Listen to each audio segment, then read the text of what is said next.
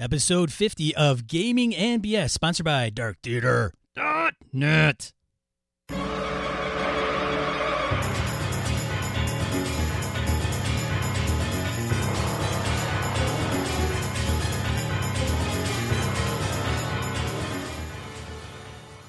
Welcome to Gaming and BS, the tabletop RPG podcast where we talk about tabletop RPGs and miscellaneous topics of geekery. I'm one of your hosts, Sean. And I'm Brett. Welcome back, folks. And hello to episode 50. Woo! 5 5 As I said before, people told us it shouldn't be done, but, but you know, fuck that. We're going to do it anyway. So here we are, episode 50. Pretty cool. Holy cow, what a journey.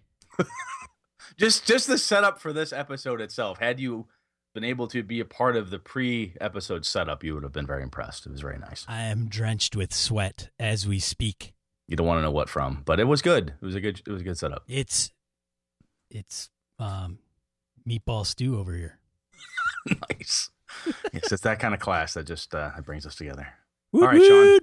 Sean. So, shall we get going? Hey, announcements. What have you done? I proposed the Patreon reward levels to Brett, and when you hear this, it will be in place. Brett, Neat. Brett, Yes. you have to look at them and make sure you can do what I've.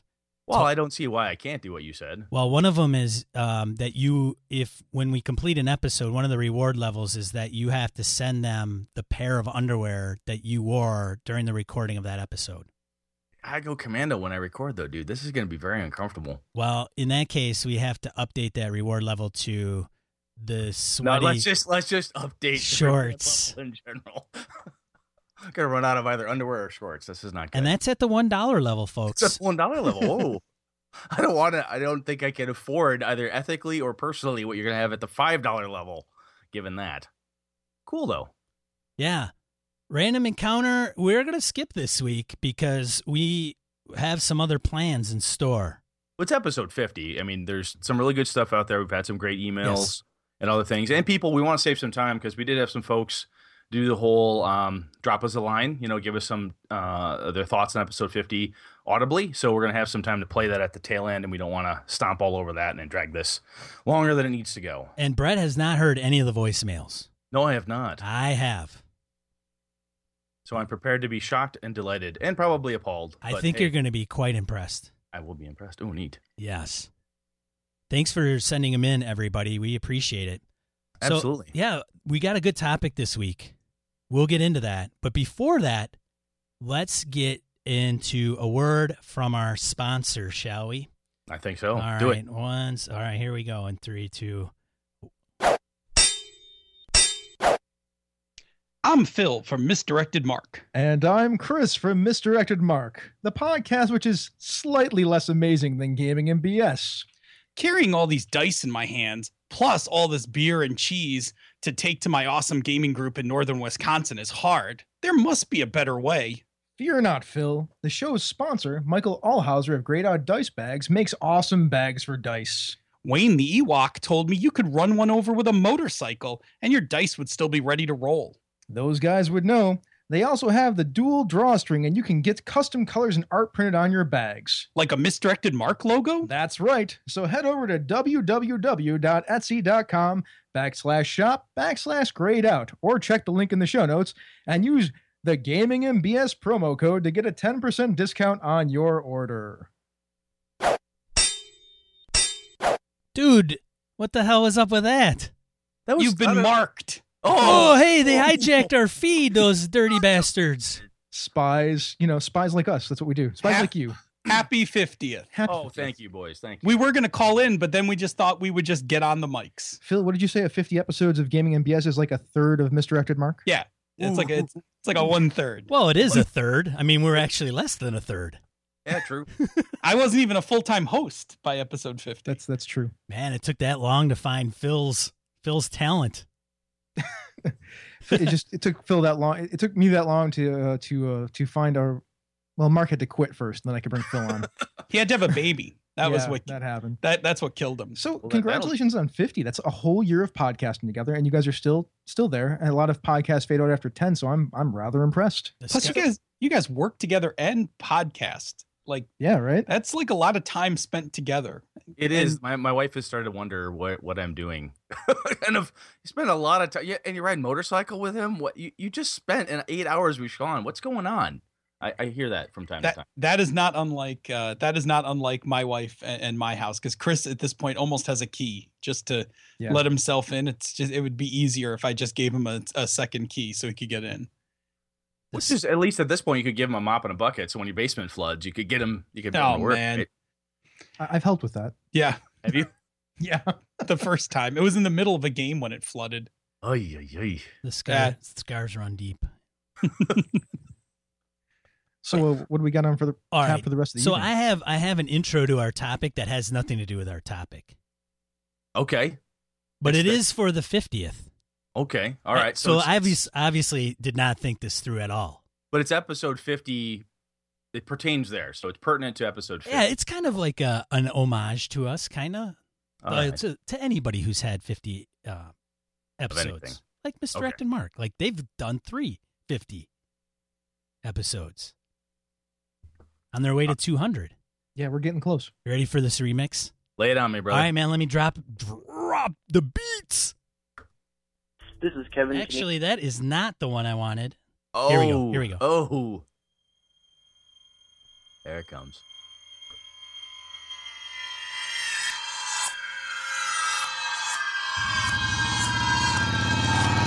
I feel like that's how you do it if you have a bike. I don't know. Those guys on that. Their conversation was excellent. Yeah, it was. Yeah, It was very good. I, I was. It was extremely um, engaging. I was very, very. I enjoyed it very much this afternoon. while- When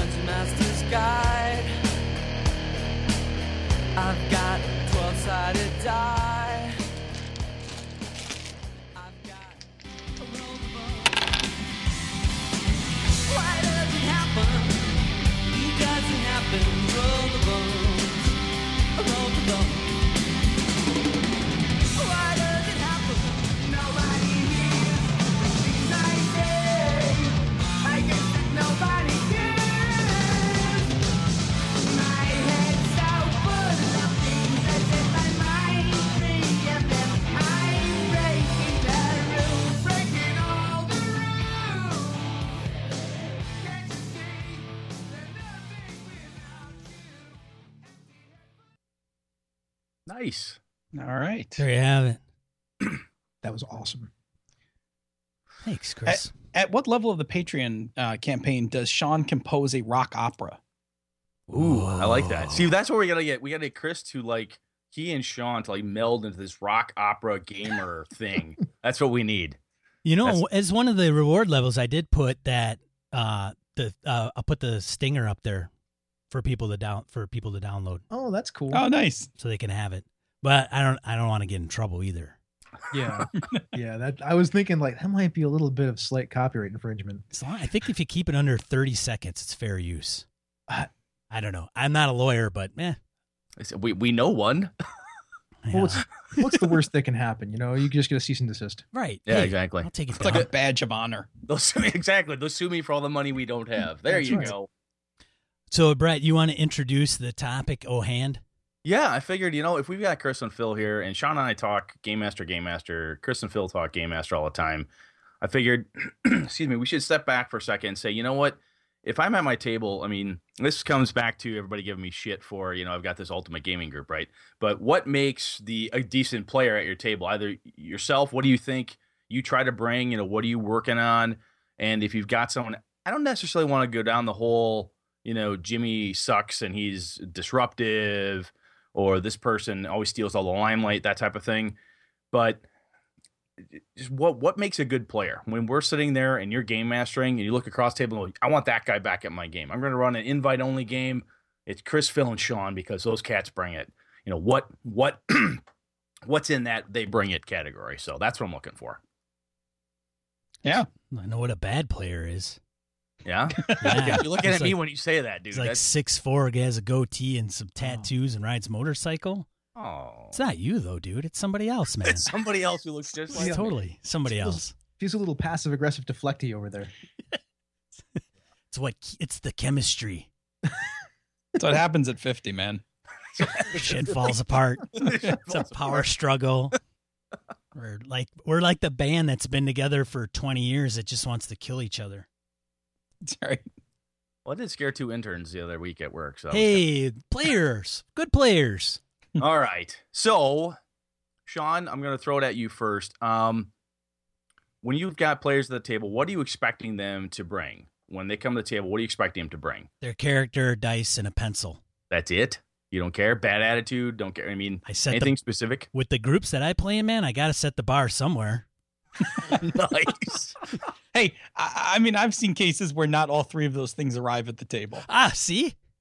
Okay. All right. So very, the ultimate basics. Hey, All let's right. start out with yeah. Let's go here. Start here, and then we'll those get to guys. Phil and like. Yeah. Phil and Chris will be like, "This is what we expect." And I'm like, "Well, No, man, Chris Chris shows up and forgets his dice all the So- time, and a pencil. And dice in. well, it doesn't matter if you're the GM because you don't need dice." That- Hey, that's we've true. learned that. Thank you, thank you, Sean. Appreciate that. Just So run, from just run Apocalypse World games. You don't oh, there you go. I was gonna say just run dungeon roll like whatever. They still need a couple d6s. No, players strapped. do. Uh, you can you can just have the players roll their own damage on themselves Mm. and their own Yeah. dice. Nothing's more satisfying than watching players have to roll their own damage. Oh, did you get a 12? Oh, That's that's rough. Wow, you screwed yourself, Jim. ah! Lovely. So I'll tell you what, if I'm gonna, I'll, I'll kind of kick this out in the direction I'm, I'm hoping to take this thing. Is one of the things for me is that that I love in my group is they really get into their role. So one of the things that the guys do, we, we talked on this show and and uh, Sean had talked about this over lunch, the whole concept of like character backgrounds and all that stuff. And the guys and women I play with, when we sit down, you know, we've got that little bit of bullshit like we did here, but then they get into it like, all right, boom, dice are set, soda's out, chips where it belongs. Okay, let's go.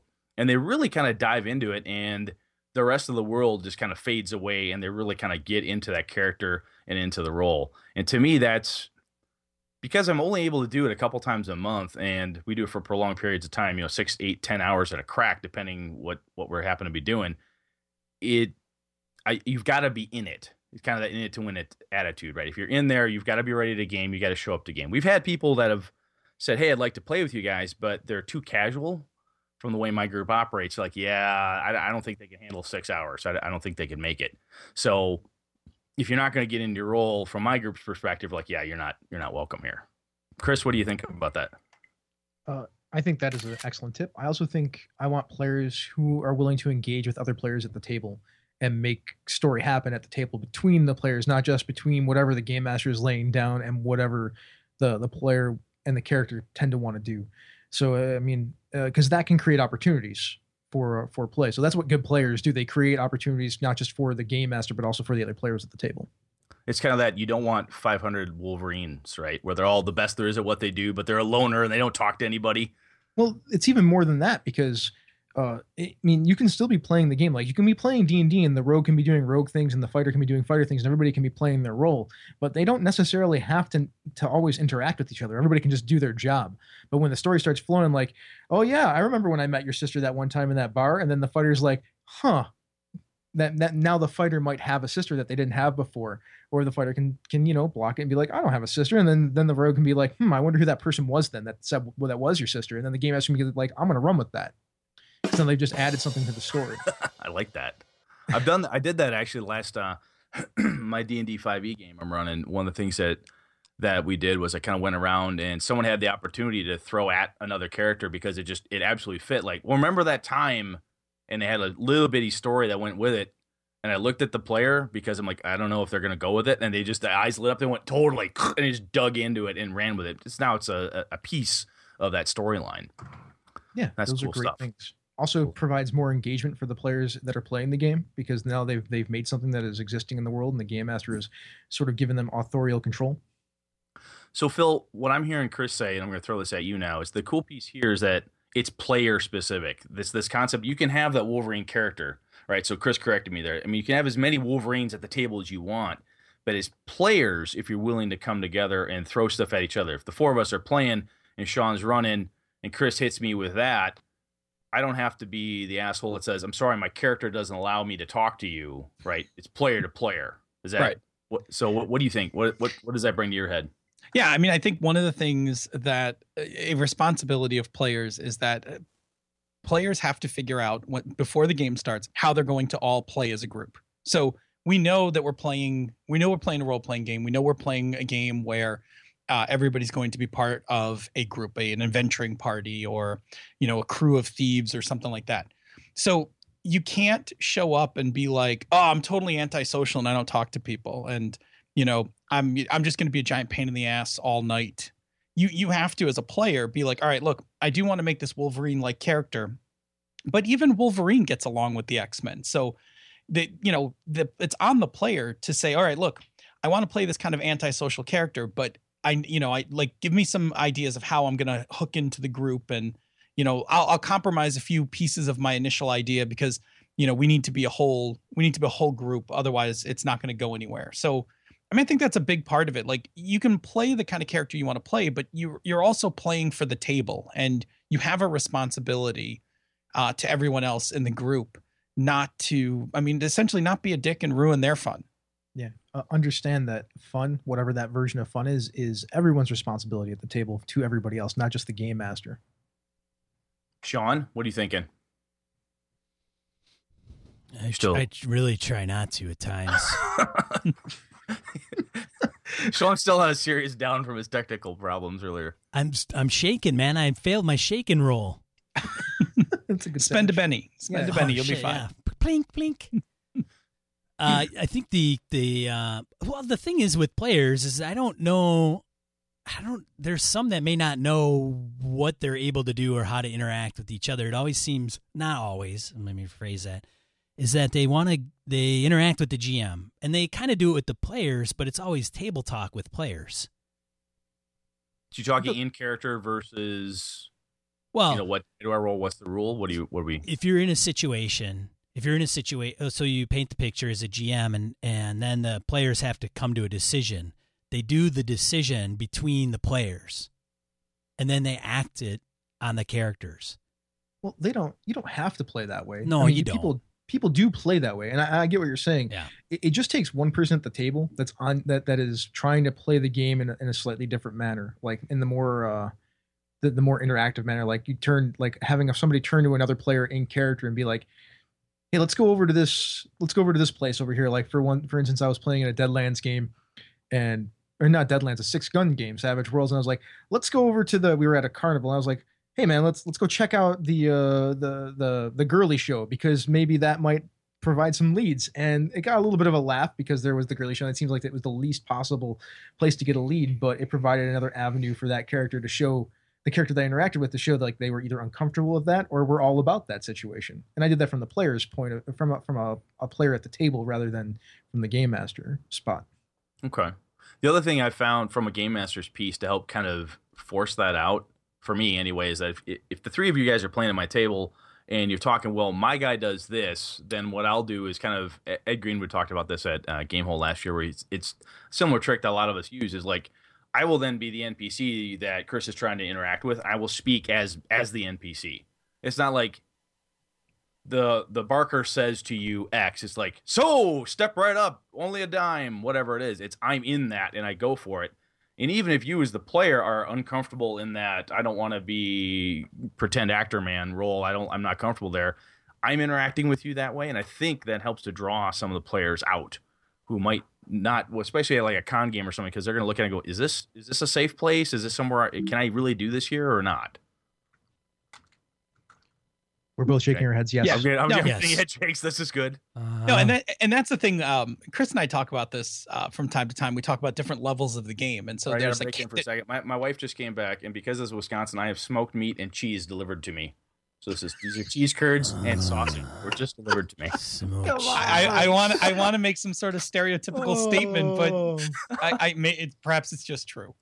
Oh, it was awesome. Is there any way to sign up for like a Wisconsin care package? Like you know, I think there? I you know- think we might have to do something come Christmas. I think we might It's have like- to help help you brothers out. it's like Loot Crate, right? Except it's Wisconsin Crate. Yeah, Kind of. just like cheese and smoked meat Sorry. and a bow. You Oh, get a bow as well. In a bow, yes. Yeah. I'm sorry. Oh. I totally interrupted you there. No, all right. So what I was saying was, uh, Chris and I like often talk about uh, levels in a game. So uh, there's the character level where everybody's actually playing in character. They're they're talking through their characters, things like that. Um, and then from time to time, you you move up a level back to player level where you have the players talking about uh, things and kind of you know it's sometimes resolving things or making plans, and then you get like like it basically just goes back and forth. So there's times where you, you're down in the character level and then you kind of come back up into the player level. And then there's you know levels above that. There's like the kind of group level where um, you know chris and i often talk about uh, games that are like writers tables. Yeah. so you know we we spend some time at the character level uh, but then kind of shoot back up into that into that um, group level where we're kind of we're directing like all right well how do you think that scene's going to end? Or you know oh you want to drop in an extra character an npc or something? Yeah that sounds great. Let's do that. Let- then now let's go play it out. Mhm.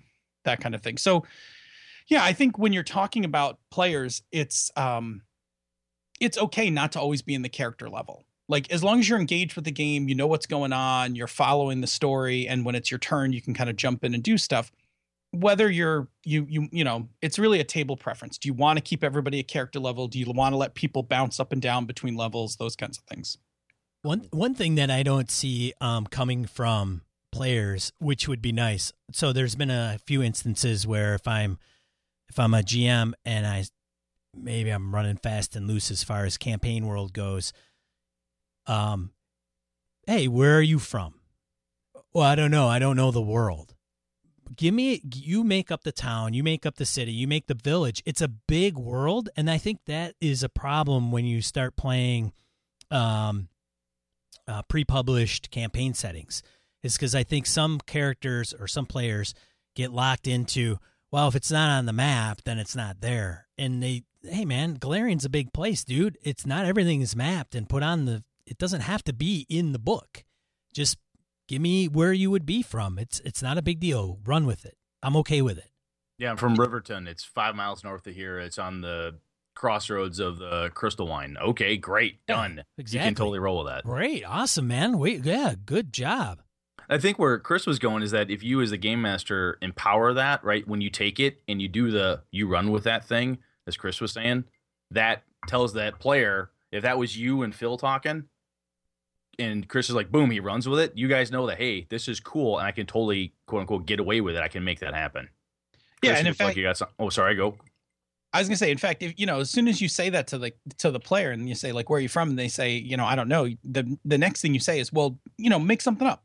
Like, go ahead, take you know, take a second, you know, pick something on the map, or you know, pick a little town that's not on the map and just you know, give me some details. Like that. That's that moment where you're basically saying to them, "Yes, it is okay. Like, go ahead and make something up. We're gonna use it and pull it right into the game." or if you are playing in a, in a preset IP type situation, then you can you can say just give me the general idea of what you're where where what you're from, and then you can even use yourself or somebody else at the table that knows a little bit more about the world to give a couple suggestions of places that that could actually be. Like, I'm from a small town that is more of a fishing town or a farming town, or I'm from a, a larger city and I was sort of a street urchin, and there were like uh, the the local law enforcement always gave me a hard time. And then if somebody's more familiar with the IP, then they can help give some suggestions for where that could actually be because everything is really just a skinned over trope of some sort. Right. And if you're playing Eberron, just say just say Sharn. Yeah, just say Sharn. Just say Sharn. I'm from there. It's close enough. there's cooler places in Eberron than Sharn No, just Sharn. not. Just There's not. You take that back, Sean Kelly. You take that back now. Take that. There's halflings. There's halflings riding. There's halflings riding dinosaurs. No, in the plains. Sharn. Plains Ah. In just Sharn. You can be a halfling riding a dinosaur in Sharn too. That's the cool thing about. Sharn. but you'll just fall off of something. That's true. Like if, unless you unless you got like a pterodactyl or something, you're you're, you're done. about. That's what I'm Yeah. talking about. No T Rex in Sharn.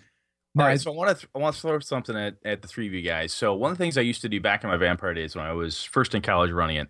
So here's the deal I used to do. If you were as a player like uber dynamic and shit was going on, one of the ways, ways that I felt that I could reward that person and show the rest of the group that this is a good way to game type of thing was I perhaps gave what I look back now may may have been an overabundant of spotlight to that individual. So example, my buddy Lenny is running a uh, vampire uh, Malkavian, wacky as hell. They're insane vampires. He had uh, a sock puppet, right? So the sock puppet's the vampire. It's got little fake fangs on it, and he wears this to every game. And so uh, it's it's as a player, not as a character. Oh yeah, Lenny's got this on, on his hand. So and he's he's freaking insane and he's diabolical. He's pure Malkavian, kind of kooky insane, but dangerous, scary. Oh my god, Ed Gein insane. Like right, no, he, So- him him as a person or a little bit. So I'll tell you. I'll tell to figure out who we're I'll tell you that talking about. Off air. Anyhow, so at one point he is he's turned to his left and he's engaged as you know Lenny's character uh, Mask is talking to this other vampire. His hand, his sock puppet, I shit you not, is in full conversation with another player. And the woman who is talking to the sock puppet, after about 15 minutes, I hear her shriek, I'm talking to a sock puppet. And she just gets up and walks out. Or she's like, oh my God, I can't believe I did this. She's giggling and just has to walk away to compose herself. So now I let that scene go perhaps longer than I maybe should have because everybody really quickly around the table just looked at that and went, that's fucking awesome. This is really cool. At that moment, it was the thing. Um, so told you that story to ask you this question is that do you guys feel that there is a time when that light needs to be pulled away? We're like, okay, that was cool. Chris and Phil had a really good back and forth. I need to stop that and moving on. Is there a danger of the players? Um, I don't know how to phrase this correctly, but taking over, if you will, where the players just kind of run the game or run this background talk for too long. Is there? Do you ever feel that? Have you encountered that thing before? Uh, yeah, yeah. I mean, I, I, I mean, no. Here's, I mean, here's the problem. So you have a strong player, plays really well, and they pull extra spotlight time in a session, which is great because you know, as a GM, you have to know when to go with, you know, if the scene's hot, you let it, you know, you let it play out. But what happens is over the course of a bun- of a series of games, the players who aren't as strong, they're going to just keep pulling back because they're going to just let that player fill the void. A- And, so I, I do think that in in a campaign, you do have to like pull that spotlight away and ease it back onto the other players and figure out their comfort level because not every player is going to want to you know be full spotlight the whole time but you don't want to you don't want to take it away from them. Like you know well if you stepped up like lenny did you could have plenty of spotlight. You want to basically say look lenny's rocking and we're going to oh lenny's always going to have a scene where he's rocking but i also want to make sure that you're doing what you are enjoying in the game. So you know maybe it's a smaller scene uh, or maybe they're quieter um, and your scene's like a little more um, low key and intense but it's short um, but you're making sure that you're giving that player uh, that time to engage the game because otherwise i think over you know over time they're gonna they're gonna disengage or kind of pull back So, in the uh, in the mantra of play better games, damn it! I first off, I think what you did is per, is uh, correct, letting that go on because everybody. Yay! Chris said I'm right. Somebody write that fucking down. Chris said I'm Well- right. Well, the thing, the way you described the table was, is they were having that scene and everybody was engaged and entertained by it. Because some part of gaming is we are a participant and we are audience. So at some point we are the audience watching that, and that was something that everybody was entertained by. Now to uh, to Phil's to Phil's point, going on in, into the future, yes, that can be tiresome. But if you're a clever game master and you're very good at that, you can start utilizing that player to engage everybody else in the scenes, and then you can even sometimes uh, you like you don't have to spend as much time getting stuff for that player because they're going to do their own thing anyway. So then you can take the things that you're going to throw at the wall to see if they stick and throw them at the other players at the table. Therefore, you are involving them just as much as the player who's making it happen on their own. And that is that is like you don't have to pay as much attention to them now because they're going to get their spot. They're going to get their they're going to make their stuff happen, and you can focus more of your energies on everybody else. So what you said, one of the things you said there, which I'm, I'm I latched onto immediately was, and I've started doing this more and more over the years, is that when I see that one person who's just rocking it every time, they've got at least this amount of spotlight, whatever it is, specifically designing it so that player has an in with every character at some Yes. point. That's the trick. because at, exactly because at that point when Sean and Brett are always rocking the scenes and Phil and Chris just aren't quite pulling it in there so you say you know what Brett you don't have any choice you've got to go talk to Phil and you kind of it, you know I hate it. It's kind of the railroad almost right from from player interaction where I want to make sure that you guys are connected because I'm going to bring it or you're going to bring it to me. And next, if nothing else, I'll be swept up in Phil's amazing gameplay and I'll have this really cool moment. I'll be part of that spotlight. I'll share the scene with that with that person. and then hopefully that'll bleed over onto the person that's playing with them. And of course, it's about reading the table and knowing the players and all that, you know, all that stuff that we we all know as game masters, like understanding who wants what out of the game, and then trying to construct things or set up possibilities that that could happen. Okay. Now, Sean, I'm going to throw one at you here. The um, one of the things that you and I talked about um, is players that are just like they can't make a damn decision, right? In character, out of character. When they just kind of oh, there he's, he's giving me the face, right? so where they just kind of lock up on you, like, really, come on, fucking move. Well, so well, first of all, um, don't take a hit off the bong be- be- before you make your decision. yeah, we we've all been to college and played with that guy. So I mean, you know, it, hey, legalize it, but hey, come on now, let's be cognizant here. No, seriously though, there's. I mean, that it bugs the hell out of me. And quite frankly, there's a certain point when analysis paralysis, right? We hear that in IT and the various other places where you've you've got a decision, right, left, or center, and the group will just lock up all four, stare at it like a deer in the headlights, and go, "Uh, what do we do?" We just So from- this. Yeah, exactly. This kind of I had this in my in my thoughts before, and I listened to you guys um on, on your last episode, which was 169. Yeah. All right, 169. Some more about latency, and uh, so one of the things I do for that as a game master is I start saying, look, you can either do this, that, or the other thing, and the the working on it. They're they're coming up with ideas. I have said, okay, guys, let's stop for a second. The arguments are X, Y, and Z. That's what I'm hearing. Yeah, that's pretty much our choices. Which do you want? You know, sometimes it's almost an out of game director's chair type of thing. Like, look, we're all writing here. You're all talking about where the script should go. Look, we've got three or two possible freaking options. Pick one. So sometimes that feels a little overt. But for me as a game master, I kind of wish the players would be able to do that on their own.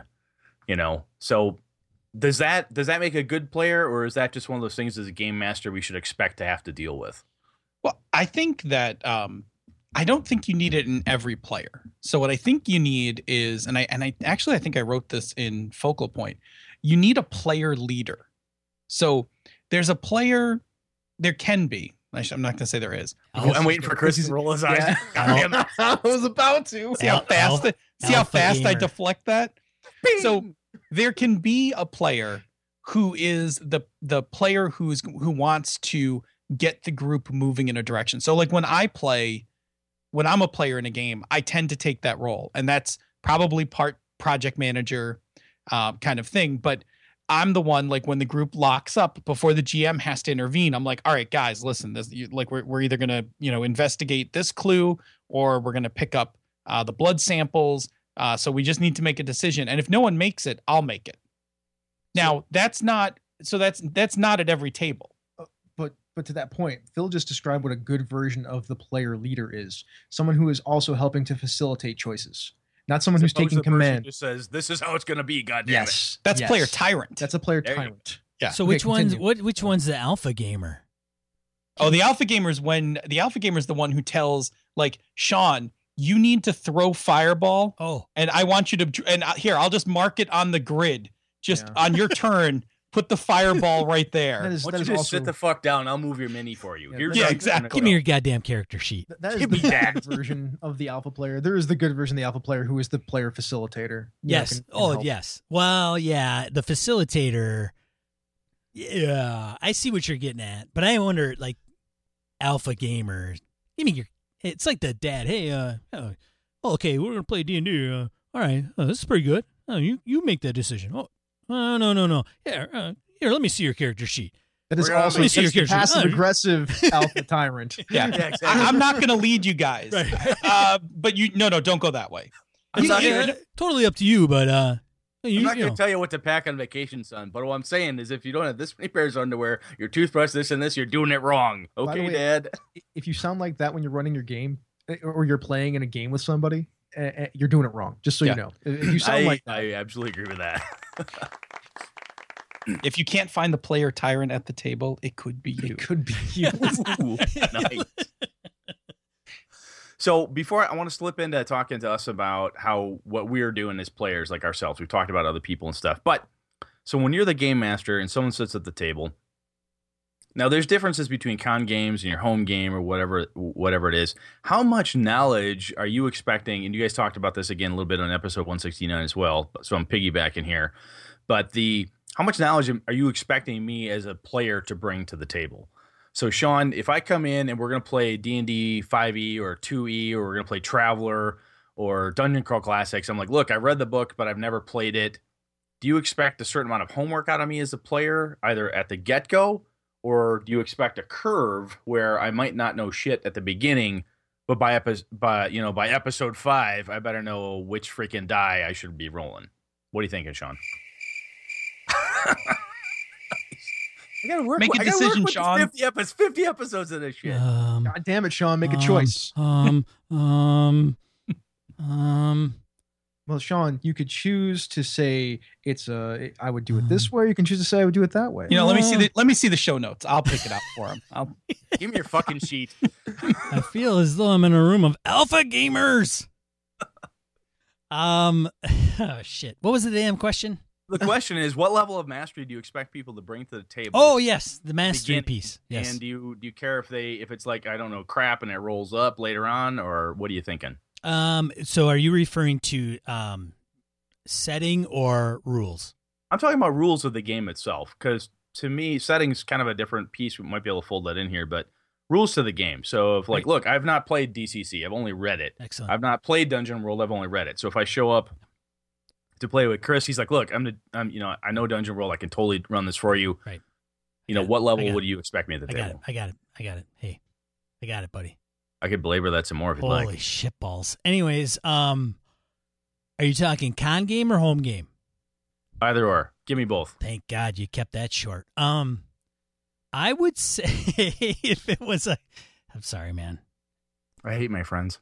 If it was a con game, then it's anybody at the table is welcome on whatever. So I take a survey of the table. Who, hey, everybody, is anybody familiar with the rule set? Yes, good. Ah, awesome. Play it all the time. Great. Anybody else? No? Any new role playing gamers? New. Okay, excellent. Awesome. Got you. Keep you in mind for when stuff comes up. Um you, hey, Mr. Mr. guy who uh or gal plays all the time, I would I may lean on you for rule like quick rule questions or something like that. Oh yeah, awesome. Okay, cool. I'm I'm totally in on this. So that's con game, me. Home game, eh, it doesn't matter. It depends. I mean, I would ask everybody at the table if they're wholly familiar with the rules. Um, and if they are, great. If they're not, that's okay. So I don't think they have to be they don't have to be like well versed. They don't need to know the book rule by rule. Um, the GM will have to facilitate, I think, when it comes to I don't know, for lack of better words, alpha gamer rules guy or rules, and I don't even want to say rules lawyer because I think that may be too strong sometimes. But they may say, "Oh, you can't do that, or you can do this, or you can do that," but try to mitigate that as a GM. So my answer is, you don't have to know the rules verbatim, and I wouldn't expect that. But the overall gist. So Steve in our game is a pretty good example, and and Brett, I think that's your name. Um, kind of knows Just that. hate this guy. Um, and so, but I mean, you know, Steve, right? He's No, I do, and He's he- never he played D and D five. No, he's not. He doesn't know the rules incredibly Right. well, but he understands the gist of them. Right. What do And I, need think to he's one of those guys that he's going to bring the curve, right? Where he Right. doesn't know it much here. Right. Two, three sessions in, he's going to be like, "Oh, I know what it, I know what the term advantage means. Don't explain that to me anymore. So I know what my longsword damage is. I've got that. Don't explain that to me anymore." Steve, if you're listening, I didn't get a voicemail, you asshole. Anyways, moving on. What, uh, Chris, Phil? Phil actually has this uh, this locked up about uh about game masters and players and, and what they uh and what the players should know when they come to the table if it's a home game compared to a campaign game. Why don't you do the home game first? Yeah. All right. So home game. So home game is on a curve because, and we play a lot of different games. So like when we field a new game to the table, um, I don't expect all the players to have known, like to have fully read the book. I I hope that some of them have gotten through, you know, the core uh, mechanics, that kind of thing, combat, that that stuff. But over time, I expect the players to uh, to kind of fill in what they need to know. But in terms of knowledge, when you're a game master, you need to be a generalist in the rules. So you need to know the core mechanics. Plus, you need to kind of know either where everything is in the rule book or you know the mechanic well enough that on the fly I can adjudicate, you know, oh, that's a that's a um that's going to be advantage. So roll for advantage for that.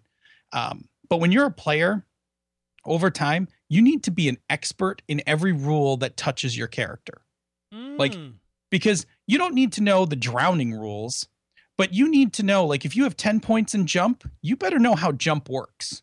Like you put 10 points in it, you better know what the you know the role is and what a run you know the difference between uh your standing jump versus your running jump, that kind of thing. So if you build if you build jumpy acrobat guy and you don't know how to be jumpy acrobat guy, dude, Right. hell. Well, I think that's different because I think they'll know because that's their build.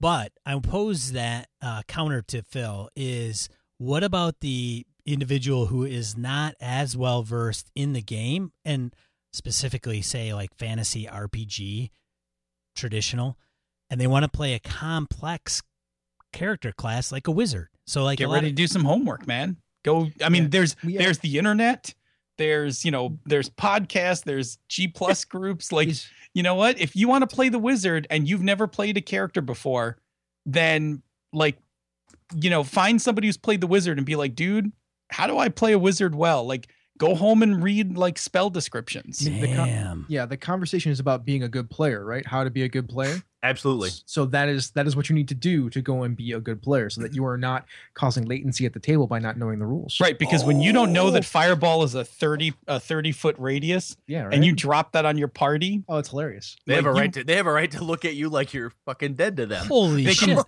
they think we just take they just take that away and you get barred.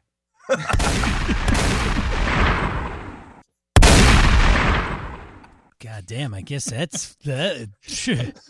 Dude. shit. We don't even we don't Game- even have a checklist of all the the tropes from both of our shows, but we're hitting them all. Like we're just going Exactly. right down Man, the man, list. man, we just Gaming nailed and it. BS does not endorse the message d- from misdirected Oh, I Mark. do. I love it. I mean, seriously, if we're talking about being a good player here, I mean, part of that is is one of the things when I wanted to play a wizard the first time I was playing first ed is I sat down and I read every freaking spell I could get my hands on. I did research and so on. I know sometimes in you know today's modern fast-paced world is very difficult to be, what the fuck ever. If you're going to dedicate the time to the game, put the time in, do the research. If you don't want to do the research to be the wizard, then be Fightor. Do that. Yeah. Get into the thing you can get into. If you really want to do the stretch and you want to be the rogue or you want to be the thief or you want to be the um, you know, super jet pilot from Alpha Centauri, then guess what? You need to do some freaking homework so that when you come to the table, you can speak intelligently about the skills, about the things your character can do, and where he or she is from. All right, excited. All right, excitable. Well, hold on, Chris. I'll, I'll get you. I'll, I'll let you go. All right, excitable. No, no. A, r- so excitable player who wants to play the wizard. I'm gonna stick up for you, buddy. I'm up. I'm. I'm, I'm going to bat for you. You gotta. I think it's. uh, So I'm talking about the ambitious player character or the player. I'm going to send him home with a player's handbook with a with a bookmark in it. Read read this. There's ways to help them. I mean, but that's that's we're still talking about good players. Like we're not talking about mediocre player or ambitious player. We're talking about how to be a good player here. That's how you be a good player. You do the work. I'll tell you the other the other piece that goes to that. What Chris is saying is that if you to be to be good at anything, whatever it is, I mean, how do I, how do I do this? If I don't know how to play a wizard and Phil's my GM or Sean's my game master, be like, look, I really like the whole thing. I mean, Chris has been dropping fucking fireballs and lightning bolts and magic missile shit. That just looks cool. I want to do that next. Should I just talk to Chris and figure out how he does that, or do you have tips for me? Those kind of questions. When um, when my two boys, when my boys come to me and say, "Boy, I really like to do this," my my uh, youngest boy AJ loves being a cleric. He loves it. He plays a nasty little dwarven cleric, just goes around and beats the shit out of everybody. Did he start out as a cleric? Yes, he did. Wha- So what, what happened? Oh! So what happened then is that Connor, the older, my older son, says, "I'd like to try that." So he says, "What do I have to do?" And AJ just sidles over, and goes, "Here's what you got to do. Here's how you run the classes." Da da da da da. So I got my nine year old just kind of laying it out for him. This is how this needs to go. So hooking people up. This is to me. This is connected to the the person who's really good in the limelight. Hooking that other player up with them, saying, "Look, you want to learn this? Go get it." But if you don't ask, it's very hard for the rest of the group, players or game master, to step up and say, "Oh, he wants to change his game or she wants to change up her game." So I better give Mary, Susan, or Sally the opportunity to work with Tim or Jill because they're the ones who really know the cleric. You can do that, but you got to ask. And it's on you, to Chris's point, for talking to be a good player. Step up, say, I don't know how to do the thing. I want to learn how to do the thing. How do I get there? Yeah. See, now we're talking about ways to get to being a better player.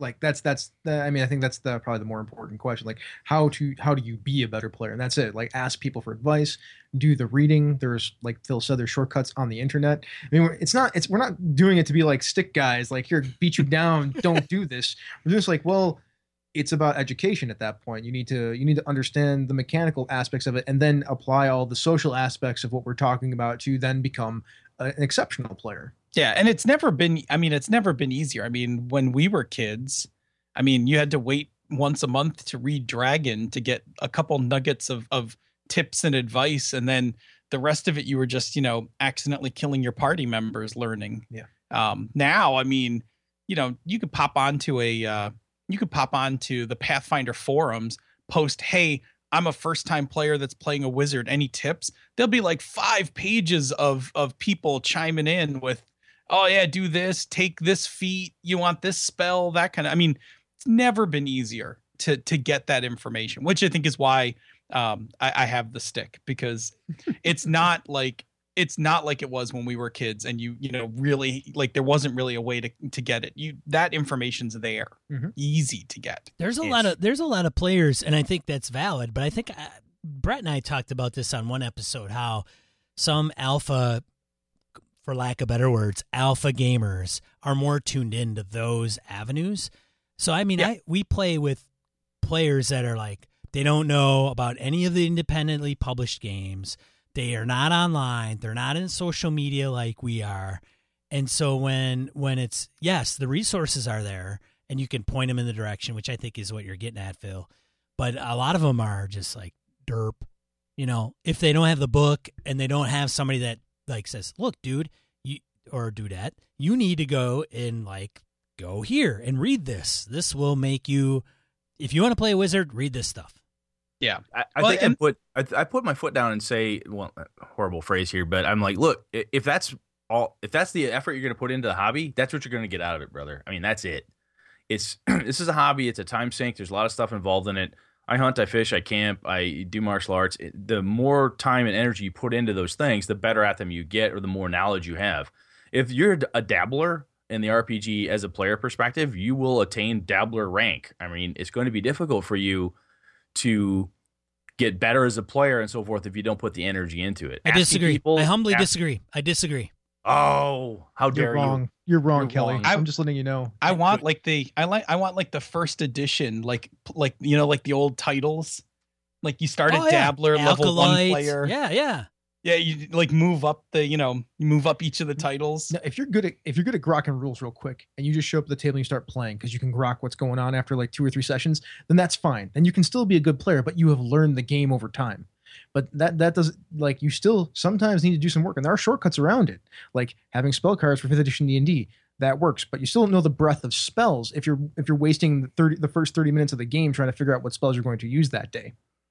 Because then you were what, what- Go ahead, Chris. Finish what you were say. no. What, what were you going to say? I want to hear the counterpoint. So I was gonna s- no, that's It's not that good. You don't want to hear it.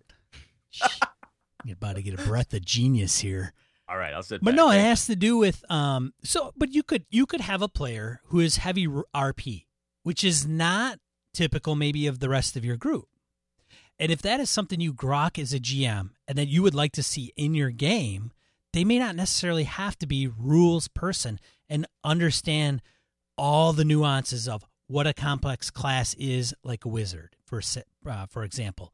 So For if me, you at that if you point, it, see, keep keep going, Sean. I'm sorry. so I'm sorry. going to say if you if you have them show up to the table and they provide a good role playing game experience because they're like, dude, I I'm uh, Falcor the wizard, and they play the part and they really stay within the game. Because I think there is two facets to our hobby. There's the rules piece and there's the role playing piece. Yep. And I think if you can get somebody that knows and combines both of them, great. But if you find as a GM the um, if you find you value the RP piece a little bit more than the rules piece, Phil, I'm looking at you, buddy, then you may say, hey, that guy's got it going on, man. I like that guy. Well, now you've hit it on the head because what you've what you've basically said is yes. Take it. Take an applause. I'm not gonna be able to I'm live totally with gonna this. rip him dude now. apart in about two seconds. no. no. I'm not what gonna be able to live with this guy. with me. He said I hit it on the head. But what he's what he's saying Suck is it, that Brett. it, there's a value. So There is every table no every table has what they will consider um the more valuable skills in a table like if you are a group that is heavy rp and you're eh don't worry about the rules so much then there isn't as much pressure Then stop playing Pathfinder. well Play play That games that, goes- use that rules that skill set more. correct But that's that's that about goes so that's that not goes about being a good player. That's about about choosing the right game for the group that's playing. Right. So that goes, I mean, that goes to what we always say about play better games, damn it. Like, Yeah. if your group is like, look, we don't like heavy rules and we like a lighter system um, where we can do more role play, yes, then go find the game that does that. And then everybody's actually being very good players. Yes. the, the cool part about that if you if you go that route then and you say you know what this is how we do it and we like fate or we like um uh, I forget fiasco or i'm picking shit out of my pocket here but i like something that's faster and whatnot and that's the type of thing that's of value at my table therefore when chris comes in and sean comes in and says hey we're new brett and phil how do you guys like to run we run these games and those games then inform you guys as players oh this is how they do it as opposed to sitting down and saying, "Well, I play Pathfinder, but I hacked the living fuck out of it, so it basically plays like Amber Diceless." You're like, "Really? Why are you not just playing Amber Diceless? Amber What the Diceless. hell are we doing here?" This is how we do it. so, Well, have you ever done that with like you you meet a player and you just ask them like, "Hey, what do you normally play?" And then as soon as they tell you, you've like summed them up. You're You- like, you figure it out "Okay, yeah, I, I kind of, I kind of, I can kind of grok what you are as a, you know, where you fall in the spectrums of gaming." So so Sean Sean, the reason I disagree with like your statement about about that because I Whoa, think those are two different whoa, whoa, whoa. topics. If we're talking about um, a game that is heavier on the mechanic side of things, and you have somebody who is not willing to do the work for the mechanics, they're actually not being a good player for that particular game. Now, if you guys are playing a different game system that doesn't rely on those mechanics, then then he is a perfectly acceptable and probably an exceptional player or she for that particular game system. So it is dependent on the situation. And so if I have two people who are more into the RP type stuff and two people are more into the the heavy rules type stuff, I'm actually probably going to pick a game that is more on the on the rules light type stuff because it still allows the people who are interested in the rules to access them and do that while providing a space for the role players to really do their more role play type thing. Although I hate the term role play because I think every time you do anything in a role playing game, you're role playing. No, I get it. I think I get what you're saying. Yeah. Now this actually this actually kind of bleeds into what I think is kind of the, the last piece here I want to talk about us as players. But one of the things that Sean and I have talked about, and both of you, and, Chris and Phil, you guys have talked about this too, is the the communication, the table stakes, that social contracty type of thing, right? If as we just said, if you come to Brett and Sean's game, we're like, look, we play Amber Diceless, we play this really rules light, you know, or or like, look, I'm a we're a White Wolf table. This is what we do. We play it by the rules. Like, okay, first off, Phil's not going to play. We learned that. Um, but if or you play, look, I, I like Dungeon World. That's when I play fantasy. Boom, I say Dungeon World. When I play sci-fi, boom, I say this other thing. If you're going to come into that, then you know what you're walking into. And I think then, as to be a good player, one of the things I remember this from Gen Con back in '89, the first year I went when it was still in Milwaukee. Oh my God, Grandpa, get on with I know it's, it's crazy. I love Dirty you. Saints. I'll Jesus Christ. fucking punch you next time I see Did you you. walk up two that b- hills both work? ways in a foot of snow or 12 feet of snow? Had one shoe between all 16 of us. It was the left shoe, two sizes too small. Jesus Christ. Anyway, um, they had an article in there about basically how do you break into this hobby in the one Milwaukee uh, newspaper. I used to have it. I don't have it anymore. I was looking for it before the it's show. Out of, it's out of business. Probably. Anyhow, it's a fucking newspaper. It's in print, dude. Anyway, um, there the things were ask a lot of questions was the main gist of it. Like, look, play a fighter type character the first time through. They're easy to grok. They're great. They're they're good ways to start. Also, ask stuff. What do you guys like to do? How do you do this? What type of stories do you tell? That was the whole premise behind it. And I think as a good player, when you're coming into a new group, a thing to do is ask. Hey, Chris, Phil, you've invited me to your table. It sounds good. What kind of games do you like to play? As as Phil said, you know, what, what, do you guys play? Oh, we play a lot of Shadowrun First Ed. Holy shit, get the fucking salad bowl on my d6s. That's how they do it. um, What? if that's not it, Yeah, and, man. Like, look, we're we're heavy role play. We took Shadowrun First Ed, but we hacked it, and it plays more like Redbox. You're like, okay, I think I've got that, you know, or however it works. But figure out what you're going to get into. And then this is a goofy thing to say because it, it sucks sometimes as a player without a game, but sometimes you got to be like, you know what? Thanks, but no thanks. I Ah, think sometimes as a player, you got to be able to walk away. yes, and that that is so. There's there's a a point where you can say to yourself like, okay, um, well, these guys play first edition Shadowrun. I typically play fourth edition. So, you know, I'll just I can buy 20 more six siders, I, you know, and I, I could still play with these guys. And then there's a point where the group is so different from the way you like to play that you just can't change yourself enough to enjoy it. In which case you're just like a thorn in the rest of the group. You're not having fun. They're not having fun because there's no way you're masking it well enough for no, you know, well enough for the group not to find out. Absolutely. So, yeah, I, and I think that's tough because I think people are like, you know, it's it's like a it, it- you know, it's like a bad girlfriend kind of thing. It's like, ah, we're gonna we're totally gonna make this work. Like, I hate ev- I hate every movie you watch, but we're totally gonna make this work because Oh, I just don't want to not have a group. I don't like the food. I don't like the sex. I don't like the movies. Why are we together? You know, Exactly. What's with this? codependency. Yeah. So there, I mean, there is, and and and that's and game masters don't want to kick a player out any more than a player wants to bow out. But I mean, as a good player, you should recognize, like, if you look at a table and you're like, look, however you're playing this game seems to be working for you guys. It's totally not working for me. I'm gonna go and find another group. Yeah, I've I walked out of honestly think it's easier for a player to bow out than it is for the game master or the other players to ask you to leave. Oh yeah, it's, It's so totally. much- in so fact, in fact, you're doing. Yeah, in fact, you're doing the group a favor. You are. Like- you absolutely are. Yeah. And, and yourself, quite frankly, because otherwise, the four of us are playing, and you guys like, dude, that Blazinski guy, he sucks. Which is my last name, by the way. Um, was just sick of his shit. Get the Pollock out of here. All right. The only way to, I mean, if I were to step up and say, look, you know, I get it. Hey, guess what? Something came up. I can't make Fridays anymore. You guys keep playing. I'll let you know when I'm free. You can walk away gracefully. You don't have to say, look, I don't like what you do. There's multiple ways. That's just, you know, being a social, decent human. But the point is, is I think as a player, recognize what you like to do, what you're good at. Um, look at the team that you're going to be with and say, you know what, I, I can't play with these guys. That's okay. You know, these men and women, they're just not my style. I'm going to walk away. Yeah. I I So- have- We'll say, go ahead, Chris, go. I think I have one uh, one statement that can sort of sum up at least the the basic idea of being a good player is that understand the game that you are playing and then buy into the game that you are playing and play the game as it is prescribed by the table and the game. I like I mean that. that is we are saying all of those things. Uh, all the things we are saying are surrounding that basic idea, and then of course there are ways to do that better and ways to do that worse. Yep absolutely. So, Wow. keep, Way, way to summarize the whole thing up there. Tried.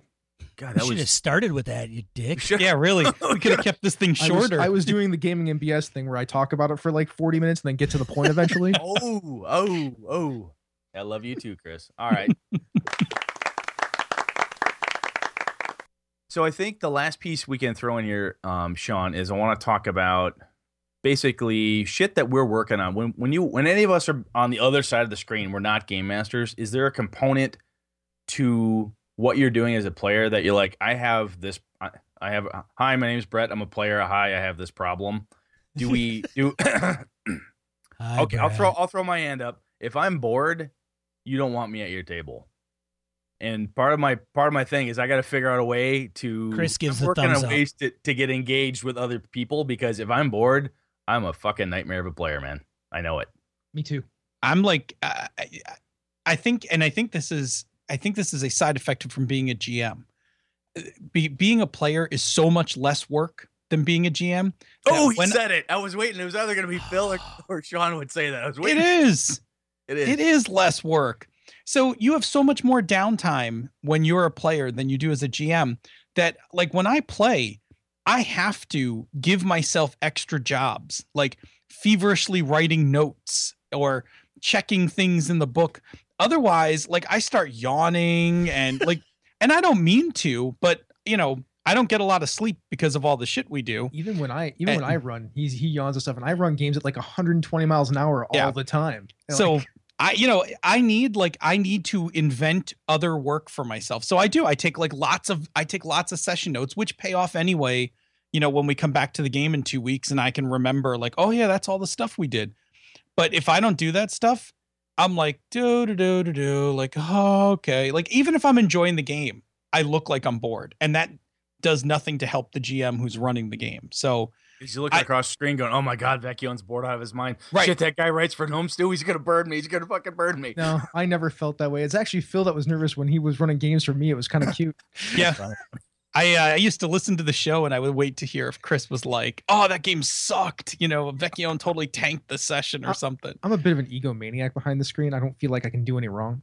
So Ah, okay. Yeah. We'll But, have uh, an intervention for you at another yeah. time. Can't wait to When- can't wait to play in one of your games, dude. yeah, I'm a bit of an egomaniac. Uh, I'm with Brett. It's it's the being engaged, being involved with what everyone else is doing, even when I'm not part of the action. Like I need that. I need to do that more, and and work on that skill more because when I'm not doing that, I get bored, and then that's a problem. That's why I like that's why I like games that play at that story like the um the level where I like everybody's playing. I like playing games that are low latency for that reason. Yeah, well, I mean, I like I like games where it's it's okay to chip in ideas. Like, oh, you know what? You know, like chipping in an idea for a hard move in Dungeon World. Like, oh, you should totally drop that pillar on him. Yeah, You know, like yeah, you know, like in a D&D game, you would never give that to a GM. You'd be like, "Oh, you should you should totally hit him with the with the tail." yeah. And, and then the wing buffet. Everybody else would be like, "Dude, stop being like stop, stop getting us-" helping. Yeah, stop helping. Stop I've being a that. dick. Why you get beat with a right. But in like sack Fate, 20s. like in Fate, like yelling out um uh aspects for a scene, like that's fun. It is, It and it's is. cooperative and you know it's like oh uh broken leg give him a broken leg Yep. so What about you, Sean? Fantasy Flight game Star Wars Yeah. campaign actual play podcast. Awesome. Because they when they talk about the game, they're I mean, they will take over NPCs, the player Yes, characters. If you listen That's to it, cool. Chris? Uh, I, I listen to the One Shot podcast, but I know, I know, I know those guys are great. Yeah. Yeah. So I mean it's it's and it's hilarious. It's also a little unfair that most of them are like improv comedy actors. indeed, indeed. that, that can't hurt. Well, that's where that's where my buddy Lenny is awesome. He he was uh, trained theater. He did so much theater, and in, I did minimal theater in college. He was like on stage constantly. So you throw a role at him, if he sees an opening, boom, he's the garbage man. I mean, like if he sees an opening, he's gonna grab it and roll it. You just learn to step back and let him go. it's easy for those types of players to to overshadow the rest though, which It is which is tough. And as a GM, you got to kind of step in and try to figure out how to incorporate those other players into that person's spotlight. So Sean, I'm gonna I'm gonna I'm gonna punch you, dude, with this one. Is that when you and I played with uh, Frank Mensner, you told me at the end of it, I'm like, dude, he's sitting right next to me, like you didn't do shit all night. You're like, yeah, I kind of hang back. So Why you calling me out, man? I'm calling fucking calling you out, brother. What a dickhead. Now, Harry, hey, Chris, Phil, you got your room over on Mr. X Mark? Or? Yeah, absolutely. You can come and and and host with us anytime. can you uh can you wire up the soundboard You guys you know I'm? Project Manager. like, I "Can can't you-" wire my own, I can't wire my own shit for nothing. I'll have to call five techies just to ah. Well, at that it. point, I'll leave it up to Chris because it's his show. Chris well i mean Phil. sean if you come over you, No, you'll, no. you'll wire up the we'll have you wire everything It's up not my show anymore. Hey. It's technically a subsidiary of Encoded Designs, which is, I guess, our company. So it is our company So I guess it is still my show a little bit. Fuck, you could get a paycheck over there. We get nothing. God. Hey. you're like the vice president of media or something Hey, hey, hey, guys, hey, hey, put me in, coach. I, I'll be, I'm good. hey, really, seriously, man. Hey, you want, you need anything, Mister Vecchione? Hey, Do you do Mr. you, uh, do you Sneezak? write? cup of coffee. I, I write. I mean, I mean, I, I had some. I, I went to school. and, and he's one of our recruiters. This is great. Actually, he hired me, so that's kind of yeah, it's a quality of person he brings into the company. I know I still- talent. I still didn't get Sean's answer on that question. What's What- the what, fuck, What's the damn question? uh, what skills do you need to work on at the table to be a better player? Oh, me? yeah, you- Oh shit! Put me on the spot, dude. Well, you're the only one that didn't answer yet. yeah, Captain Captain Fallible. What do you got? What's what's wrong with you? Uh, uh, hey, I'm not perfect by any means, and as a player, um, it depends on the role that I'm in. Like, what am I? What role am I in? Uh, in the in the party. So One example is that I play a wizard in my buddy Doc's game, and I'm supposed to be the str- strategic tactician. But there may be somebody at the table that's coming up with more ideas than I am tactically. And I talk in the game, not, hey, you should move here, move there. It's in the game Mhm. as an advisor to the group. So I would say that at times, um, I don't know. I would say probably elaborating more on that, getting more into that space. Does that make So sense? you, so you don't Yeah, push the character. You don't push the character's role or position far enough. You take it a certain point, but you could go another mile or two. Well, and that gets into metagame too. So, I mean, what's the knowledge of the player versus the character? Ah, see, then you can use the knowledge of the player to enhance the play of the character, though. Or if you don't have the knowledge, you're fucking sucking wind. That that too. Hence, being a good player, you should do the fucking research. I get it though. It's like Sean, you're playing like at a six, and you could be playing at like a nine. The character role. Yeah, sure. Okay. That's Sure. what I've heard. I've heard Hey, man, I'm not reading art. I mean, I've read The Art of War, but I'm like, hey, man, I haven't recited it to memory. You could just read The War of Art too. Also a good book. The War of Art. Yeah. Yes. Oh yeah, good book. Really? Yeah, Yeah, it exists. I work bookstores all through college. And I know that book. Is that is that it? Do we have anything else? I don't know. I think that's about it. Phil or Chris, any last uh, bits of wisdom you want to throw out? I think we hit the uh, we did the traditional gaming BS. We got some really good notes, but fuck it, throw them out and just randomly go through stuff. Any last bits of wisdom you want to throw out? Uh, I think I would say if you have listened to 50 episodes of Gaming and BS, you should probably listen to another 500 because they're only going to get better. Oh, thank you you. are too kind, my man. Oh And- my god. And if this is if this is your first one, if this is your first episode, start at episode one and just work your way forward.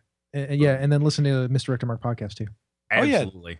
Yeah. I mean, I mean, just in all un- shameless, shameless cross promotional plug. I mean, if you like what Sean and I do, and you have a good time listening to us, that's great. We love it. But Phil and Chris run a they run a tighter ship, a lot more technical components about how they tear apart different mechanics and stuff. I learn a lot listening to them, and I've torn my own game apart and looked at different components of it and so on. So there's a lot of really cool stuff you learn listening to these boys. So give them a listen. Do yeah, it. it's not misdirected Mark in BS, right? It's misdirected Mark. It's we're gaming BS. We're totally, completely full of shit. It could be, Correct. you know, it, it could be Misdirected Mark Gaming and BS as a like conglomerate of you know shows, which it sort of already is. Are you so- making a proposition over here? Are No. you are you No. pa- are you making a pass at me? well, you guys are actually better at marketing your show than I am. so I'm working on them for it. Awesome. Hey, so Cool. let's, hey, let's get into uh, die roll, shall we? Let's do some die roll, Yeah. man. All right. So die roll, if you haven't listened to the first epi- 50 episodes, die roll is where we talk about uh, two to four miscellaneous points of uh, gaming and geekery we want to bring to your attention. Uh, we're including Phil and Chris in on this. So uh, why don't we start with Mr. Brett? Cool. I've just got two. I want to make sure we got space for for our brothers. Um, at this quick one, the AD&D second edition stuff is starting to come out in PDF on DriveThruRPG. For the OSR folks out there, it's kind of quasi OSR, depends who you talk to. But I played a shit ton of second edition back in tail end of high school and through college. I still have a lot of fun, fond memories of it. Had a really good time with it. So if you're missing your books, you sold them for beer money back in college, go get yourself a PDF. You too can get the complete Sea Elf splat book. Exactly. The concealed splat. Oh my god, I can't. Oh yes, I remember that. That was when that was a splat book frenzy at that point. Yes. Um, the other one I had, excuse me, Aliens Five is coming out. Uh, apparently, Michael Biehn, uh, the actor from the second Aliens movie, is saying that Aliens Five is coming out. They're going to ignore Aliens Three and Aliens Resurrection. So I've got a little link out there. Check it out. I think if they do that, I will see this. I approve. Other than that, I'm not interested at all. Sean, back to you, sir. Well, to me, uh, let's let's include Phil. Phil, you want to go with yours? Yeah. All right. I got two as well. Um, so the first one is there's a Kickstarter going on for uh, Carolina game tables. So uh, these are uh, custom tables. They are they're built to be uh, in the middle of your house, like to function as a dining room table, and then like you basically pop the top off, and it's got a felt inset, and like you can use it to you know run your board games, your card games, your role playing games. Uh, we actually got the chance to see I think the first one Yep. uh, at Gen Con. It's being run uh, by the people who run Pinnacle. So it's uh, Jodi and Clint Black Yep. are oh damn. yeah, Okay. they're the ones who are heading this up. So it's this is not fly by night. This is not crazy. And not Was that that, two high school wood, wood woodshop kids trying to pull this no, off? it- Right. well, well, Clint Clint Black's family has been making furniture for a couple generations. So Oh well, Yeah. well then. yeah, Yeah, so these I mean these tables are sweet. And like I said, we got to see the one that they brought to Gen Con and it really uh it, it's really high quality stuff. they're really expensive. They're like I think it's like fifteen hundred dollars a table, but there are some lower things like you can get a set of like six leather coasters uh, for for like twenty five bucks. I think There's a stool, there's, There's a a, stool. chair. the stool's pretty pretty pricey too. It's like one hundred twenty five bucks for the stool, Yeah, but I mean but they, they're beautiful. I mean, yeah, go they're check well 'em out. designed. Solid Um, solid wood is not cheap. Yeah, no, No, it is not. and that's what they are. and well and- constructed. and the, the table Custom. itself if you if you pull the top off it is uh, a little bit deeper at the the, the shorter ends for for game masters and it's a little bit narrower on the sides for players and it's and it's wide enough the opening on the bottom to fit two fold out flip mat battle mats Fucking hey. That Holy looks shit, I'll have to check that out. I won't be able to afford any of it, but shit, good Yeah, stuff. I'll, I'll be busy drooling on that website for a while. All right, Phil, what else you got? Uh the Design Game Podcast. such So a good show this is a pretty new podcast from uh Will Hindmarch and uh um Paoletta. yeah nathan Oh, Paoletta. this is the one you were talking about on last episode. This Yeah, one, with so- Will March. Okay. Yeah. So Will, I mean, Will Hindmarch, obviously, um, you know, is a pretty uh, well-known game designer. Just finished uh, Led his. is not no slouch either No, I mean, well, I was just gonna say, I was, I was just gonna, you know, say Paoletta's uh, did Worldwide Wrestling, Mhm. uh, which is um, a fantastic dungeon uh, apocalypse world hack. I don't even want to call it hack. The Apocalypse World, uh, powered by the Apocalypse game. Yes. It's fantastic. It, it emulates the best things of um, of professional wrestling. Anyway, they have a podcast. It's only three episodes in at this point, Mhm. and uh, they are talking about uh, their game design process and kind of the things they go through as uh, they design a game. So, um, if you do want to see how the sausage is made, uh, so to speak, uh, that's a that's a cool podcast to check out. it's quite fascinating Very nice. Cool. All right, Sean, you're up. Me? Yeah, we'll we'll save Chris for last. He's got a bunch of them. All right, so I've got a. I'm going to give credit to Mr. Star Wars, aka Wayne I'm.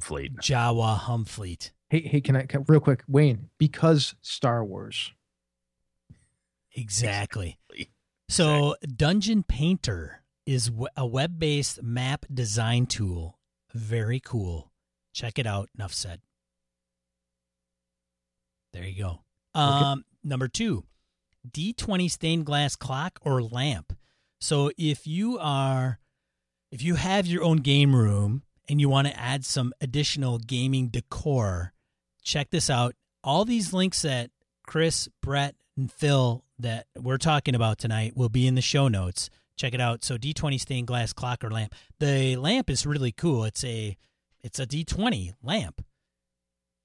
And I, I'm like, man, that's That's that's kind of cool. that's the bazam. There's something there's something kind of cool about the D20 is like the symbol of gaming, just if because of you know where I came from, which is I shit I got a tattoo to my leg, so it's it's a cool thing. I, I do. Shocker. Awesome. Chris has like 20. Well, it's really just two. One of them just has a bunch of stuff with all associated with it. So the first one is uh, Into the Ninth World. It's the new, the, the most recent Kickstarter for Monte Cook Games. It's still going on. Uh, I think when this comes out, it'll have something like 15 or 16 days left. It's already funded. The three books that are coming out for this, they're all supplements for Numenera. They're Into the Night, Into the Deep, and Into the Outside. Into the Night is about going into space. Into the Deep is about going into the ocean, and Into the Outside is about transdimensional travel, which is what I am all about. I really kind of want to pick that up, and I, I might at some point. I hope I do. So And- so just for folks that may not be aware, Chris, is this for Numenera or the Strange? No, it's it's for Numenera. Okay.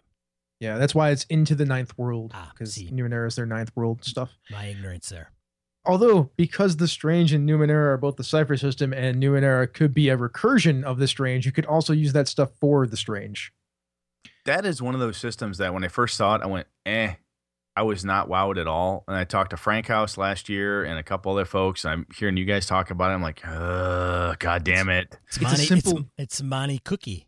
It's Yeah. a simple game, but it's really tight. And the way that they're the because it's a, it's the guys by I'm gonna just take a second. Sorry, I'm I'm getting off track here, Oh, but go, because man, go, the- go ahead, man. Yeah. Yes, because man. because it's Monte Cook who's one of the guys who designed uh, the D20 game. it uh it takes uh, some stuff that you're sort of familiar with but spins it because uh, in, in d20 games it was about doing all the work beforehand to figure out what your bonus was when you would roll the die. So there wasn't anything really going on when you rolled your die. Like you already knew that you had your fighter bonus and your power attack thing going on and and all that stuff was already there. This game lets you tell the story as you're trying to knock the target number down. So that's why it's neat because it lets you spend the points to knock the target number down, add in whatever is going on in the scene that is an asset to knock the target number down, and then you roll the die. So it has a much more uh, narrative feel to it if you're in, into that. God, okay, now you got me turned on. All right, I want that. Yeah. Yeah. Plus- That's on my list. Right. Plus, Monte Cook was uh, so it's Monte Cook for um for Numenera and Bruce Cordell for um for The Strange, but Monte Cook was also one of the um people who worked on Planescape. Yeah, So Yes. I mean the the the actual world of Numenera is amazing. is a, is amazing. and, and Cordell is an, a, an exceptional writer, like just an exceptional writer on his own. Like he did the Gates of Firestorm Peak, but he's also like been working on novels and things like that. The Strange is also exceptionally well written. Yep. I, Like, I it's- didn't realize that there was a big difference between Bruce and Monte with those two products. Huh? No, yeah. I mean, I don't know. the This is me. story the story is, is that uh, Bruce Cordell co- uh, put in his resignation at at Wizards Yep. to go be a novelist, and then he, him and Monte are friends from like way back. High when they school were or kids in Oh, something. high they school. go back way back. Yeah. Yeah. So and Bruce was like, "Well, this is the book that I'm working on. This is the story I'm working on." And and Monte says, "Why don't you come work for me and we'll turn it into a game." Ah. Nice. So and now there's going to be I'm pretty sure there's going to be novels very very shortly. The novels that he wanted to write to begin with from uh, published by Monte Cook Games. Sweet. So that's that. Uh, the next thing, uh, Star Wars stuff because Star Wars, mostly from the, their D23. That's the the uh, the fan club, the Disney fan club, and this is like a convention that they do every year. So all sorts of good stuff came out because it's the year of Star Wars. Uh, we found out that Colin uh, Trevorrow, uh, he was the person that directed Jurassic World. He is announced to be the director for Star Wars Episode Nine, which is awesome. Uh, Rian Johnson will direct Episode Eight. He was the guy who did Looper. Hold on now. With episode nine, is that going to be the Han Solo prey? no, no, no, the actual Episode Nine, Rogue. Rogue Squadron? not not Rogue One. That's somebody else. This is this is the actual third movie in the in the new trilogy that he's Okay. directing. There's so much sexy, cool shit happening there. I'm actually excited about. and you're Star not even a Star Wars geek, I'm just saying, this is. I, I hated Star Wars for a really long time. I just totally fell off. Like couldn't fucking stand it. And what I'm seeing now, I'm totally on board with this. Yeah. So so Rogue One, the cast was announced, and Donnie Yen, the Hong Kong action superstar, is going to be in the movie, which is amazing. I love Donnie Yen in, in, in Hong Kong stuff. And Alan Tudyk is playing, I believe, the alien that's on the left of the, the promotional poster. Nice. that- So uh, you you get your wash back, all you right. Firefly For, fans. for those that aren't familiar with Alan Tudyk by name, he's Wash in Serenity and Firefly. By the way, if you haven't seen uh, that movie, uh, the, the the two Hicks versus Evil, he's in Was it that. Yeah, so and so versus evil. God. Yeah, so and so versus Evil. That movie's hilarious. There's I- a second I- one coming. There's a second one coming. I know, I was very Yeah, excited. movie. Uh, it's weird how I'm getting to shove all these little things in extra. My bad. That's all right. Now, Disney also announced a gigantic new Star Wars attraction for the two U.S. theme parks, both in Anaheim and in Orlando. They're going to be 14 acres each.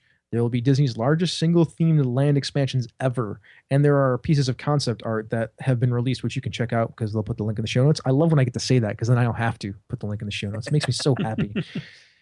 Um, so the, the the the the two each will include two signature attractions: a, a new Star Wars planet, which puts guests in a battle between the First Order and the Resistance, which I'm assuming is part of the new movies, and a Millennium Falcon experience in which guests take controls, take the controls on a customized secret mission. So I get to fly the Millennium Falcon. Are you fucking kidding me? A full size Millennium Falcon, dude. I would just poop. I mean, Oh. dude, hey, hey, Walk Disney, in, pass out. hey, clean up aisle seven. Sean just Yeah. shit his pants. That's awesome. And then there's that killer poster, the the the the promotional poster the, in the in the oil paints that we all are so fond of and love so much. And it has uh, Rey, the the female lead, Kylo Ren, the Sith Lord. I'm imagining that's a Sith Lord. Uh, Finn, the the African American stormtrooper, who's holding a lightsaber. So Yes. Probably force sensitive, and Han Solo, old Han Solo on the on it. So It's awesome. yeah, can't wait. I love Star Wars. So Wayne Humphrey because Star Wars. Absolutely. Very cool. Good stuff. Thank So, you. Sean? Yeah. I was gonna say, I think we uh, we've got what what have we got left here? We've got the uh, the report outs from our f- friends out there. Yeah, I want to do it out the outro. Okay, so I want to just say thank you on behalf of Brett and I, for Phil and Chris join you know joining us tonight. Thanks so much for plugging our show. We really, really appreciate it. Uh, the jabs that we make are all in good fun because they're much better than us and been around. I mean, age before beauty. No, no, no. Absolutely. We're the podcast that has the better personality. Personality, You yeah. guys are the better show. Oh, that's Oh, what is that how that works? That's how Yeah. that works. Yeah. So this is an episode of Gaming in BS. Phil and Chris, Oh, mic drop. We out. I'm your host Sean. And I'm Brett. Good night, good game and all. This is Kevin Keneally, and I want to say congrats to you boys from the motherland of cheese. 50 episodes. Hey guys, this is Roger Braslett. I just wanted to say congrats on reaching 50 episodes. Oh, and look out behind you. Hey, BSers. Congratulations on 50 episodes. It felt like so many more than that, but congratulations. Hey, Sean and Brett, this is Mac from the Mentally Untable Adventures podcast. Just wanted to wish you congratulations on 50 great episodes. Can't wait to keep listening to more. Also, we started podcasting about one month after you guys, so it's my personal challenge to not pod fade until after you guys do. Gauntlet Thrown. Ladies and gentlemen, boys and girls, children of all ages, Joe Swick and the Fans Talk Pro Wrestling Podcast would like to congratulate you on 50 freaking episodes! The Rogue Dog Sean Kelly, the Badass Brent B, the Gaming and BS Podcast! But in all seriousness, guys, congrats. Your show is one I look forward to every week, so keep up the awesome work, and here's to 500 more. Yep, the pressure's on now. Awesome job, guys. Hey Brett, hey Sean. It's Christian from the Savage Bloggers Network. Ron and I just want to say congratulations on episode 50. I've been listening since you guys started, and I'm loving the show. You guys keep me hooked every week. Thanks for a good show, and keep up the good work. Happy 50th episode, Gaming and BS. This is Nathan Pankey. Said Panky. You want to say something, Jen? Say happy 50th, Happy 50th. Gaming and BS. Give me this. Close enough. See you guys. Thank you. Hello, Gaming and BS. Congratulations on 50 episodes. You did it. This is Willow from the Fastcast. We should all get together sometime for a Fastcast and BS.